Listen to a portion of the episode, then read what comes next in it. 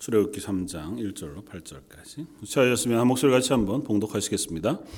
모세가 그의 장인 미디안 제사장 이드로의 양떼를 치더니 그 떼를 광야 서쪽으로 인도하여 하나님의 산 호렙의 이름에 여호와의 사자가 떨기 나무 가운데로부터 나온 불꽃 안에서 그에게 나타나시니라 그가 보니 떨기 나무에 불이 붙었으나 그 떨기 나무가 사라지지 아니하는지라 이에 모세가 이르되 내가 돌이켜 가서 이 큰 광경을 보리라.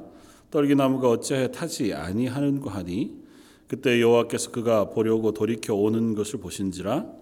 하나님이 떨기나무 가운데서 그를 불러 이르시되 모세야 모세야 하심에 그가 이르되 내가 여기 있나이다. 하나님 이르시되 이리로 가까이 오지 말라.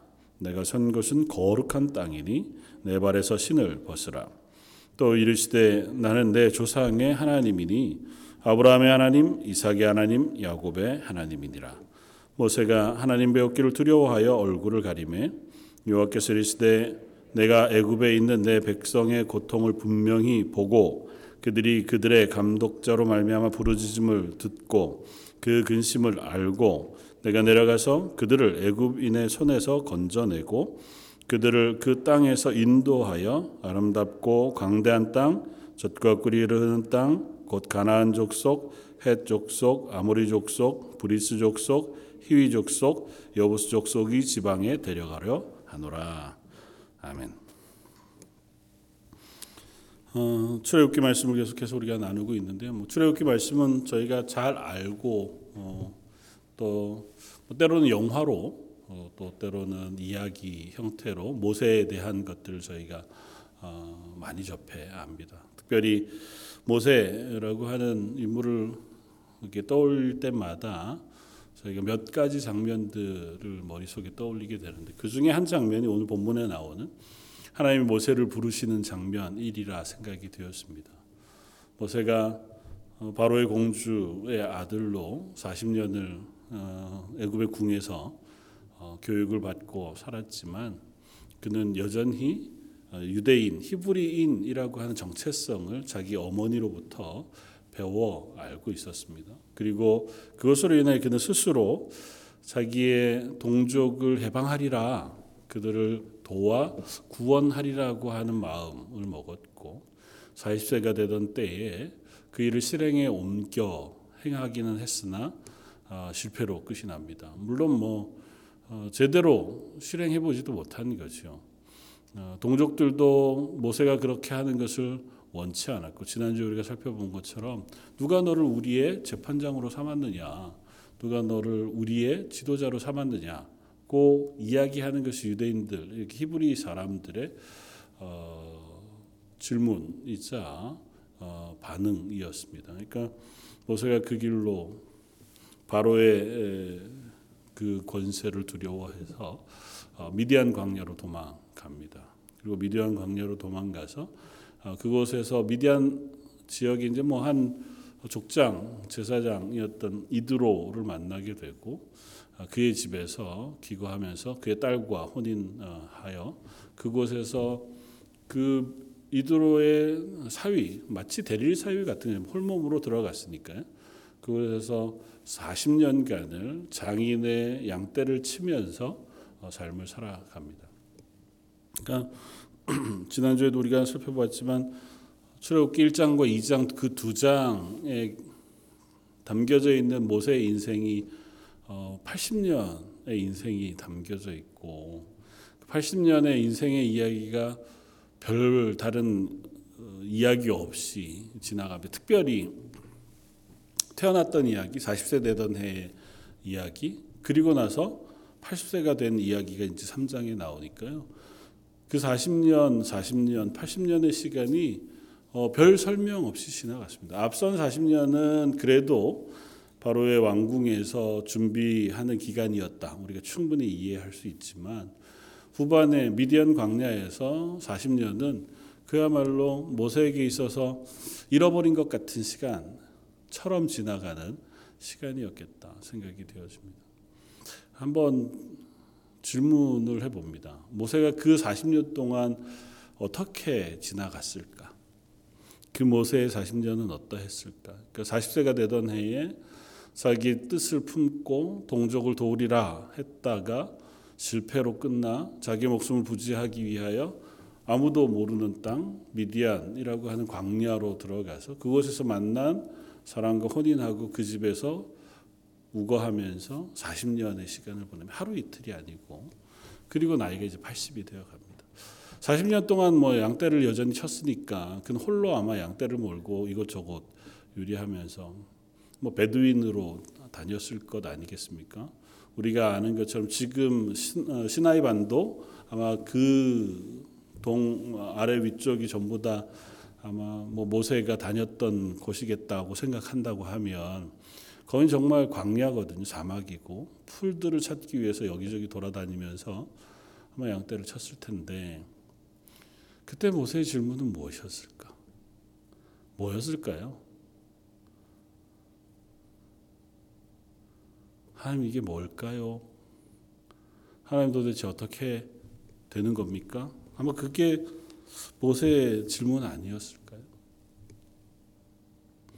분명히 자기에게 주어진 확신, 소명, 그것을 모세가 알았습니다. 부모님이 그 모세를 귀하게 보았고 그의 생명을 유지하기 위하여 숱한 손길들을 거쳐서 그가 바로의 궁전에서 공주의 아들로 잘 대접받으면서 자랐습니다.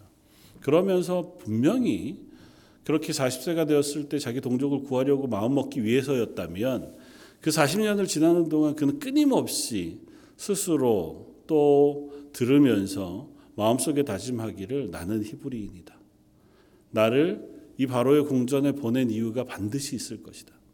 그리고 하나님에 대해서 알았고 아브라함과 이삭과 야곱의 하나님으로 소개되어지는 그 여호와의 말씀 언약을 아마 들었을 겁니다. 완전히 다 이해했는지 아니었는지 몰라도 모세가 그 사실을 듣고 그곳에서 자라났다고 하면 그가 40세가 되는 동안 그 마음속에 분명한 소명이라고 하는 것을 그는 깨달았겠다고 얘기해도 과언이 아닐 거예요. 그랬으니까 그 일을 행하려고 했겠죠. 아무런 준비가 없었잖아요. 주변에 돕는 사람들을 모으거나 뭐 정치적으로 뭐 이런 것들이 아니라 그는 그것이 자기의 소명인 줄 알았어요. 어떤 방법인지 모르지만 내가 이 일을 하게 하면 하나님께서 일을 맡기신 것이니 하나님이 이 일을 하게 하실 줄 조금 과장하면 믿습니다. 뭐 이렇게 소명을 가지고 이 일들을 할 기대를 가졌는지 모르죠.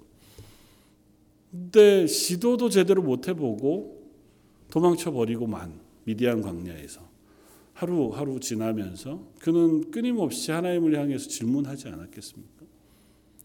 하나님 하나님이 날 부르신 것 아니었습니까? 하나님이 나의 동족을 구원하시기 위하여 저를 세우신 것 아니었습니까? 저의 지난 40년은 그것을 위하여 교육받았고 그것을 위하여 준비되었고 그것을 위하여 하나님께서 나를 기다려 만들어내신 것 아닙니까? 근데 지금 제가 뭘 할 수 있을까요? 어떻게 해야 합니까? 제가 처한 상황은 뭐지요? 아마 그렇게 수없이 질문하지 않았을까요? 그렇게 40년이 지나갑니다. 40년을 아마 하나님께 질문했을 텐데 40년 동안 하나님의 대답은 아무 응답 없음이었습니다. 아마 분명히 모세가 중간에라도 하나님과 교통하고 하나님 모세에게 기다리도록 말씀하셨다면 출애굽기 출애굽기 모세가 기록한 거니까요. 모세가 그런 언급을 하지 않았을 리 없잖아요. 그러니까 모세는 미디안 강야로 간 때로부터 지금 3장의 가시떨기 나무 불꽃 가운데 임하셔서 만나 주시는 하나님 만날 때까지 하나님의 응답을 듣지 못했다. 그 보는 게 아마 정상적일 겁니다. 하나님 아무 말씀 안 하셨습니다. 만약에 저와 여러분들이라면 그럴 때 우리는 어떻게 그 시간들을 지나갈 수 있을까? 근데 이게 하나님의 방법이라는 것을 우리가 기억해야 합니다. 모세를 통해서 우리에게 가르치시는 바가 아마 그것이겠다. 어렵죠. 우리에게 뭐 40년을 기다리라 그렇게는 말씀하시지 않을 테지만 그러나 하나님은 이와 같은 방식으로 하나님의 사람, 하나님의 구원을 준비해 가신다는 것입니다. 조금 다른 관점으로 보면 2장 마지막 24절 23절부터 여러 해 후에 애굽 왕은 이게 여러 해라고 하는 건 모세가 이제 미디안 광야로 도망가고 난 여러 해 후에 애굽 왕은 죽었고 이스라엘 자손은 고된 노동으로 말미암아 탄식하며 부르짖으니 그 고된 노동으로 말미암아 부르짖는 소리가 하나님께 상달된지라 그들이 그리고도 40년을 더 고통하면서 노동하고 그것으로 인해 고통을 겪었습니다. 고통이 극심해지면 질수록 그들이 하나님께 부르짖는 기도가 더 커졌어요.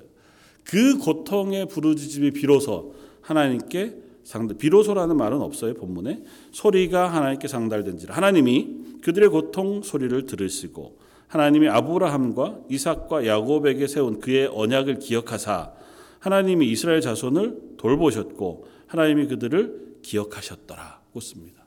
하나님이 어떻게 그 언약을 기억하시고 이스라엘을 돌보시고 이스라엘을 기억하셨을까요?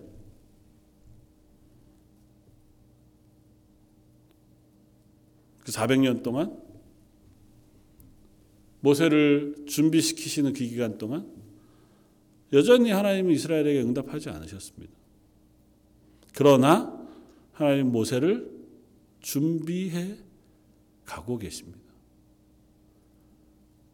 그들이 더 극심한 고통으로 하나님 앞에 부르짖는 그 시간에 하나님의 응답은 미디안 광야로 도망가 40년의 질문의 시간을 보내고 있는 모세를 예비하게 하시는 것으로 그들의 구원을 준비하고 계세요.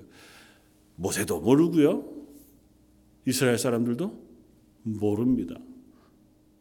하나님 왜 우리의 기도를 듣지 않으십니까? 하나님 우리에게 도대체 어떻게 하시렵니까? 하고 하는 질문을 누수히 하지만 눈앞에 보이는 응답은 없는 것 같아요. 모세에게도 말씀하시지 않는 것 같고 이스라엘 사람들에게도 응답하시지 않는 것 같아요. 그러나 본문을 기록하고 있는 모세는 단정적으로 2장 마지막에 이렇게 기록한다고 하는 사실 우리가 봅니다. 하나님이 이스라엘 자손을 돌보셨고 하나님이 그들을 기억하셨다고 씁니다. 그러니까 그 시간에도 하나님은 그들을 여전히 돌보시고 계시고 여전히 그들을 기억하고 계시다. 그리고 그것의 결론 또 그것의 응답이 바로 오늘 3장의 이야기예요. 하나님이 그들을 기억하시고 그들을 돌보셨으므로 그들에게 응답하시는 응답, 모세의 질문에 대한 대답, 그것이 바로 오늘 3장의 가시떨기 불꽃 가운데 임하시는 하나님이십니다. 모세가 여느 때와 같이 이날도 뭐 장인의 양떼를 끌고 미디안 광야를 향해서 나아갔겠죠. 어, 아마 이곳 하나님을 만난 곳이 호렙산 하나님의 산 호렙산이라 그렇게 기록되어져 있는 것을 보면 어, 모르겠습니다. 얼마나 뭐 매일 오가는 거리였었는지 이때는 뭐 양떼를 치기 위해서 때로는 텐트를 치면서 며칠 몇 주씩 또 어, 원래 살던 집을 떠나가기도 하니까 어느 정도쯤이었는지 모르지만 이날 또 아마 양떼를 끌고 그냥 나갔을 거예요.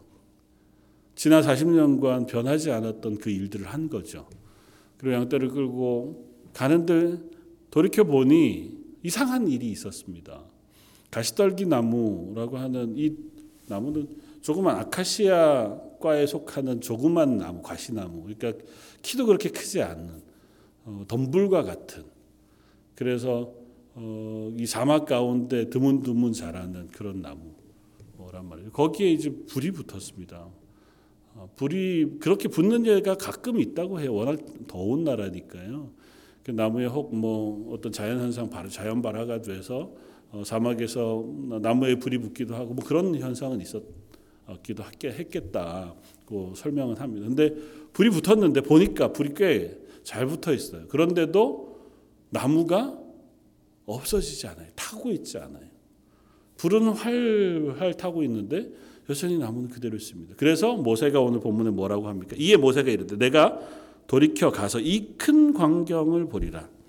떨기나무가 어찌하여 타지 아니하는고 사실은 뭐 나무에 불 붙은 게 뭐 그렇게 대단할 구경거리거나 놀랄만한 일은 아니잖아요. 근데 모세는 이 사실을 굉장히 의미 있게 봤습니다.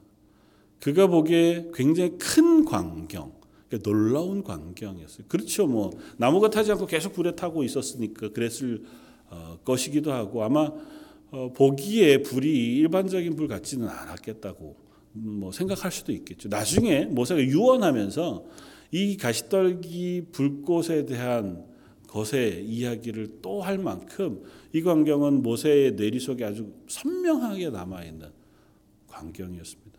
야, 저게 뭐지? 같습니다. 가니까 하나님께서 모세가 오는 것을 보시고 모세에게 말씀하십니다.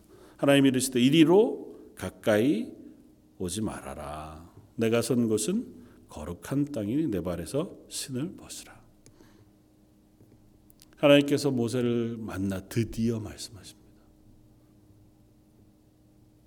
하나님이 모세에게 지난 40년간 하지 않으셨던 응답을 지금 이 순간 하고 계세요. 모세에게 하신 응답을 우리가 생각해 볼 필요가 있습니다. 첫 번째는 하나님의 말씀입니다. 내가 선 곳은 거룩한 땅이니 내 발에 신을 벗으라. 우리가 익숙히 잘 뭐 들어왔고 그런 설교들을 들으셨겠지만 예전에 저가 이 본문을 가지고도 설교한 적이 있었는데요. 내 발에 신을 벗으라고 하는 여기에 초점이 있는 하나님의 명령이.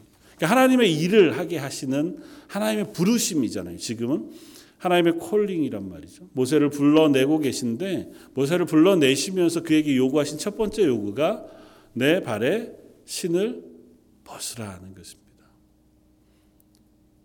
이전에 40년 전이지만 그가 이스라엘 백성을 구원하고자 했을 때 그의 마음은 내가 계획을 가지고 내 힘을 가지고 하나님의 일을 행할 것이다는 것이었습니다. 쉽게 짐작할 수 있습니다. 40년을 모세가 왕궁에서 왕궁의 왕자로서의 교육을 받았어요. 뭐 숱한 교육을 다 받았을 겁니다. 그때 당시에 누차 우리가 확인하지만 이집트의 학문 수준은 굉장히 높은 것이었습니다. 지금 이집트에 있는 피라미드들이 이렇게 어, 쌓여져 있는 뭐 쌓여져 있는 방식도 너무 놀라운 것이지만 정방형으로 돼 있고 그 돌들이 틈이 없이 그리고 그 변의 길이가 너무 정확하게 딱 맞춰서 짓는 건축술도 놀라운 것이겠지만 그 피라미드들이 이렇게 어, 세워져 있는 위치가 천문학적으로 하늘에 있는 별자리와 굉장히 잘 맞추어서 그 건축물들을 건축해 두었다는 거예요. 그래서 그것이 아마도 천문학적인 이유를 가지고 이 어, 건축물들을 건축했을 것이다. 요즘 이제 그렇게 학자들이 생각하기도 합니다. 그러니까 그때 당시 학문이라는 건 대단히 높은 수준이었어요. 어떤 이유에서가 그것을 배웠습니다. 모세가 그것들을 배우면서 스스로 많은 생각을 했을 거예요. 많은 계획을 했겠죠. 어떻게 하면 내 동족을 이 애굽에서 구원해낼 것인가? 어떤 방식으로 할 것인가? 나는 어떤 역할을 할 수 있을까? 어떤 사람을 동원할 수 있으며 어떤 방법을 사용하고 어떤 시기, 어떤 일들을 통해서 일을 할 수 있을까? 마마무 숱한 생각들을 했겠죠. 그러나 하나님은 그를 불러내시고 말씀합니다. 내 발에 신을 벗어라. 네 힘으로 하는 게 아니고 하나님이 구원하시는 일은 하나님이 하시는 겁니다. 모세는 그 스스로 신을 신고 자기 원하는 곳을 향하여 자기 의지를 가지고 이 일을 행하는 사람이 아니라 하나님이 인도하시는 대로 그저 따라가는 도구예요. 그래서 모세는 하나님의 지팡이의 역할을 하는 겁니다. 하나님께서 하라 하시면 하고 말라 하시면 많은 거예요. 홍해를 향하여 지팡이를 들라 말씀하시면 지팡이를 드는 거예요.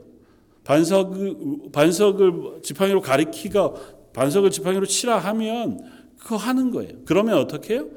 홍해가 갈라지고 하늘에서 구름이 쏟아지고 만나가 내리고 반석에서 물이 나오고 그 하나님의 구원은 하나님이 이루세요. 그저 모세는 그 중간에 지팡이의 역할을 하면 돼요. 하나님이 그를 지팡이로 만드시기 위하여 이 미디안에서의 40년을 보내게 하셨다고 이해해도 조금도 아마 다르지 않을 겁니다. 모세가 미디안에서 40년 동안 사는 동안 그는 하나님께 질문하며 스스로 힘을 잃어가는 시간이었을 겁니다. 나쁘게 얘기하면 낙담하는 시간이었겠죠. 계속해서 절망하고 계속해서 낙담하고 이제는 아무것도 할 수 없는 것과 같은 빈 껍데기와 같이 변해가는 시간이었겠지만 하나님은 그 모세가 필요했던 거예요. 우리는 비슷한 사람을 잘 압니다. 야곱이라고 하는 사람. 야곱이 자기의 욕심을 가지고 하나님의 축복을 내가 받아야겠다. 아브라함과 이삭에게 약속하신 약속, 그 언약, 그 복을 내가 가져야겠다고 해서 형의 장자권도 뺏고 아버지를 속이고 아버지에게 축복도 받습니다. 그렇게 하면 하나님의 복이 야곱의 것이 되나요? 그게 아니라 하나님이 그를 이미 태중에 서 선택하셨고 그에게 복 주셔야 그 힘을 빼는데 그게 평생이 걸렸습니다. 외삼촌 라반의 집에 가서 그리고 그곳에서 돌아오며 야복강에서 또 와서 그가 이 베델로 다시 돌아오기까지 그는 그의 몸에서 힘을 빼가는 시간들을 가져야 했습니다. 비로소 아 하나님이 내게 복 주시면 내가 그 복을 받는 것이고 하나님이 인도하시면 내가 그곳으로 인도되어져 가는 것인 줄을 야곱이 비로소 알게 되었습니다. 물론 우리가 하나님 앞에 부르짖고 애쓰고 그렇게 하나님의 은혜를 구할 때 하나님 우리를 은혜 베푸시고 또 우리의 부르짖음에 응답하시죠. 그러나 하나님의 일을 행할, 행하게 하실 때에는 물론 그런 방식으로도 우리를 사용하시지만 또 때로는 우리의 힘을 빼시기도 해요. 내가 하려고 하는 방식이 아니라 하나님이 하려고 하는 방식으로 우리를 사용하게 하시기를 원하시기도 한다는 것입니다. 모든 사람에게 모세와 동일하다. 그렇지는 않을 거예요. 그러나 모세와 같이 하나님 부르시는 이들도 분명히 있고 또 꽤 많은 경우 그렇게 하나님이 하나님의 일들을 맡기신다는 것입니다. 첫 번째는 내 발에 신을 벗으라 고 하는 것이 하나님의 첫 번째 응답이었습니다. 두 번째는 하나님께서 이 가시떨기 가운데에서 불꽃으로 나타나신 형상을 통해서 우리가 유추해 볼 수 있습니다. 가시떨기 나무는 보통은 고통을 상징합니다. 사막 한가운데 홀로 나서 이파리도 별로 없이 가시로 겨우 그 생명을 부지하고 많지도 않은 물을 겨우 근근히 모아 살아가는 삶. 그것이 아마 이스라엘의 고통의 삶 혹은 모세의 40년의 미디안 광야의 삶을 비견해 볼 수 있었을 겁니다. 그러나 하나님은 그곳에 하나님의 영광의 불꽃으로 임하세요. 그 불꽃이 임하였지만 가시떨기는 타지 않습니다. 이스라엘이 애굽에서 400년을 보냅니다. 그리고 마지막 100여 년은 극심한 고통 가운데 노예로 살아요. 그럼에도 불구하고 그 이스라엘을 히브리인들은 그곳에서 불타 없어지지 않습니다. 고난으로 인하여 그 숫자가 줄지도 않고 고난으로 인하여 그들이 패망하지도 않습니다. 고통 가운데 절규하기는 하지만 여전히 오히려 그 가운데 믿음의 사람들이 생겨나고 믿음의 사람들이 그 자녀들을 지켜내고 믿음의 사람들이 하나님을 향해 부르짖기 시작하는 그 기도가 일어나기 시작합니다. 가시 떨기와 같은 시간은 보내겠지만 그 가운데 하나님은 여전히 그들과 동행하고 계시다고 하는 사실을 이 모세를 부르시는 하나님께서 말씀해 주고 있는 것인지 모릅니다. 모세가 40년 동안 미디안에서 매일마다 하나님을 향하여 어쩌면 질문했을지 모릅니다. 하나님 어떻게 된 겁니까? 하나님 제가 뭘 해야 합니까? 하다 하다 지쳐서 이제는 더 이상 하나님을 향하여 기대하지도 제가 뭘 할 수도 없겠습니다. 포기했는지도 모르죠. 그것에 대한 하나님의 응답은 그것입니다. 네가 그곳에서 외로웠느냐? 네가 그곳에서 할 수 없어 지쳤느냐? 나도 그 자리에 너와 함께 있었다. 모세가 외로워했던 그 순간, 모세가 스스로 절망하고 미디안 광야에서의 시간을 보냈던 순간, 하나님은 여전히 모세와 함께 계셨다는 거죠. 하나님 모세를 떠나지 않으셨습니다. 하나님 이스라엘을 떠나지 않으셨고 그 하나님 모세를 예비하여 이스라엘의 구원자로 세우시는 그 계획을 포기하지 않으셨습니다. 하나님의 계획 가운데 여전히 진행 중이었어요. 다만 모세가 깨닫지 못했을 뿐이고 다만 이스라엘이 다 깨닫지 못했을 뿐입니다. 사실 이 말씀들을 우리가 생각하면 어렵습니다. 아, 저한테는 안 그렸으면 좋겠는데, 우리한테는 그러지 마셨으면 싶은 게 사실입니다. 하나님 앞에서 하나님 저희가 이 땅 가운데서 그리스도인으로 하나님의 교회로 하나님 맡기신 직분을 잘 감당하면서 살고 싶습니다. 그런데 때로는 모세와 같은 또 이스라엘과 같은 시기를 보내기도 하거든요. 도대체 하나님 제가 어떻게 해야 합니까? 이거 언제까지 이걸 견디고 혹은 버티고 지키고 있어야 하는 겁니까? 변화도 보이지 않고 또 어떻게 해야 할지도 모르겠고 잘하고 있는 건지도 모르겠고 그냥 이렇게 지나가는 것들이 정말 하나님의 뜻에 합당한 겁니까? 그렇게 질문할 시기가 있을지 모릅니다. 그러나 다른 건 몰라도 하나만은 분명합니다. 그 모든 순간에 하나님이 여전히 우리와 함께 하신다는 것입니다. 모세와 함께 있으셨던 하나님이 이 가시떨기 불꽃 가운데에서 말씀하십니다. 6절에 또 이르시되 나는 내 조상의 하나님이니 아브라함의 하나님, 이삭의 하나님, 야곱의 하나님이니라. 모세가 하나님 배웠기를 두려워하여 얼굴을 가리매 여호와께서 이르시되 내가 애굽에 있는 내 백성의 고통을 어떻게 분명히 보고 그들이 그들의 감독자로 말미암아 부르짖음을 듣고 그 근심을 알고 하나님 모세에게 조금 아까 2장 말미에 있었던 그 말씀과 동일한 말씀을 하세요. 하나님 스스로를 어떻게 소개합니까? 너희 조상의 하나님, 아브라함과 이삭과 야곱의 하나님. 아브라함에게 언약하셨던 약속을 기억하셨고 그 언약을 이삭에게 또 야곱에게 전달해 지금 이스라엘 백성에게 언약하신 하나님. 그러니까 하나님은 약속하신 걸 기억하시는 하나님이에요. 그리고 그 약속하신 백성들을 잊지 않으시고 그 약속하신 백성들의 기도를 들으시는 하나님이에요.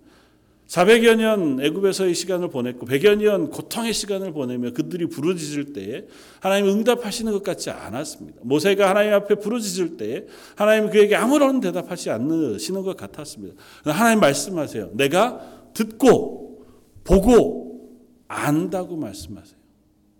내가 너희를 기억한다고 말씀하세요. 네가 어떤 기도를 했는지, 너의 상태가 어떤 것인지, 네가 무엇을 하고자 하는지를 내가 안다. 네가 부르짖는 부르짖음을 내가 들었다. 너의 근심을 내가 안다. 그래서 어떻게 하시겠다고요?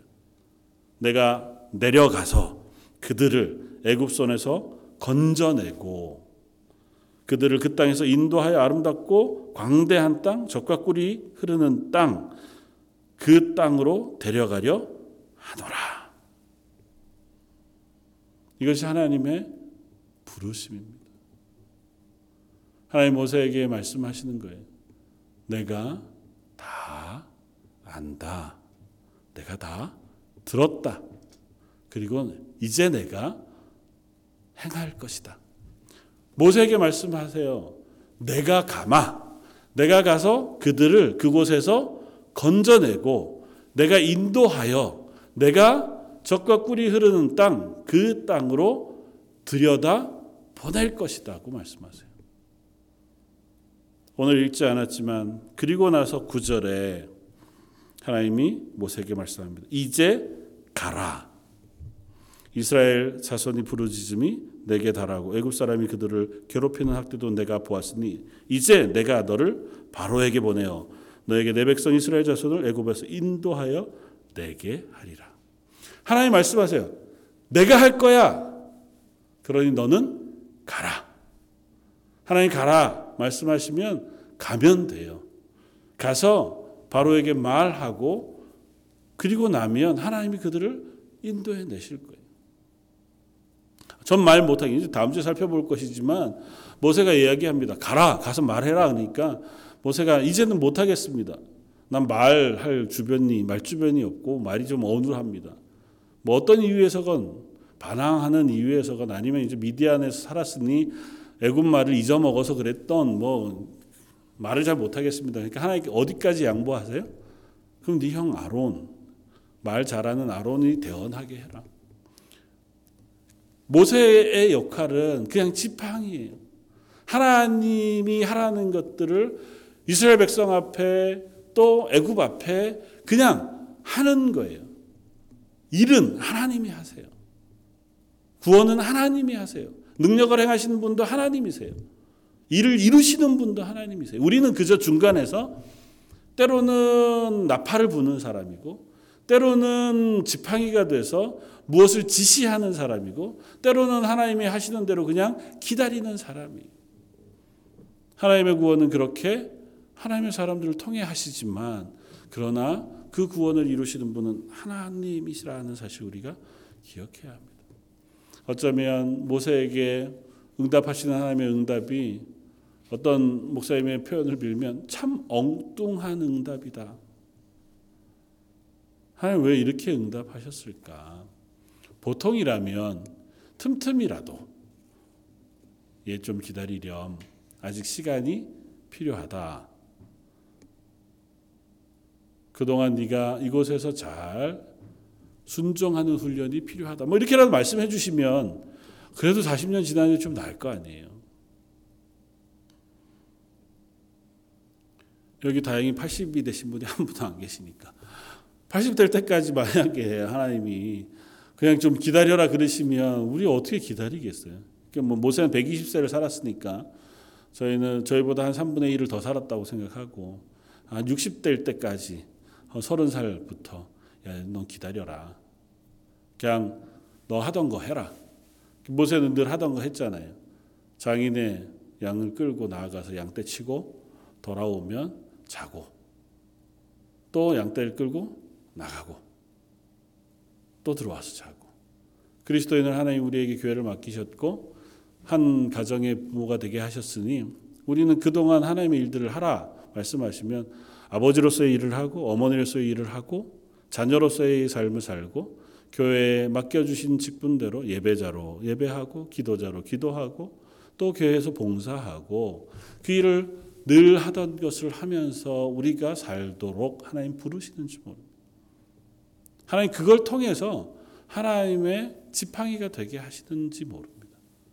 나는 그저 그냥 하나님 평생 하라고 하신 것, 또 내게 맡겨진 일을 그냥 하고 살았지만 그것이 어떤 사람에게는 하나님을 가리키는 지팡이가 되기도 하고 또 어떤 이에게는 하나님의 살아계심을 증거하는 증인의 삶이 되기도 하고 또 어떤 사람에게는 예수 그리스도의 구원을 전파하는 전도의 도구가 되기도 하리라고 믿습니다. 저희는 모르고 기도했지만 하나님 우리의 기도를 들으시고 여전히 이 땅 가운데 긍휼을 베푸셔서 하나님의 심판을 늦추고 계시기도 할 것이고 하나님을 모르는 땅 여전히 전쟁이 있고 또 죄악이 관영한 땅에 하나님께서 그 땅을 긍휼히 여기시고 또 선교사들을 보내시고 믿음의 사람들을 세우셔서 하나님을 믿는 구원자들을 일으켜 세우기도 하실 것이다. 모세 40년이 결코 잃어버린 40년이 아니고 그에게 응답하신 하나님의 응답이 결코 엉뚱한 응답이 아니듯이 저 여러분들의 삶도 어쩌면 나는 지금 다 이해할 수 없지만 나는 그것이 너무 답답하고 힘겨운 시간들을 지나가는지 모르지만 그러나 그 모든 순간 우리와 함께 하시는 하나님이 난 너와 함께 있다. 내가 너를 안다. 내가 너의 기도를 들었다. 내가 널 기억한다 말씀하시고 그렇게 하나님 앞에서 살아가는 하루하루를 하나님의 구원의 도구, 지팡이 혹은 세상의 증거가 되게 하실 줄 믿습니다. 저 여러분들의 삶이 그 은혜 가운데 하루하루 믿음으로 용기를 내고 또 예배하고 그리스도인을 살아낼 수 있는 하나님의 사람들 되시기를 주님의 이름으로 축원을 드립니다. 한번 같이 기도하겠습니다. 하나님, 아, 저희가 왜 하나님 나에게 이렇게 행하시는지 왜 하나님 나를 여기에 두시는지 모르겠습니다. 그렇게 질문하고 때로는 괴로워합니다. 그러나 하나님께서 저희를 이곳에 두신 것은 하나님의 뜻 가운데 정하신 일이고 그 일 가운데에서 하나님의 일들을 행하시는 줄 믿습니다. 하나님 저희를 부르셨고 하나님의 사람으로 삼으셨으니 저희가 있는 그 모든 곳에 동행하시면서 저희에게 여전히 은혜 베푸시고 여전히 힘 주시는 줄 믿습니다. 저희 런던 제일장로교회 모든 성도들 한 사람 한 사람 한 가정 가정마다 하나님께서 동행하고 계심을 믿음으로 고백할 수 있는 은혜를 베풀어 주시고 특별히 수요 예배에 나와 하나님을 예배하는 성도들에게 하나님께서 그들의 삶을 지키고 계심을 기억하며 또 하나님이 매 순간마다 동행하시는 은혜를 경험하게 하여 주옵소서. 오늘 말씀 예수님 이름으로 기도드립니다. 아멘.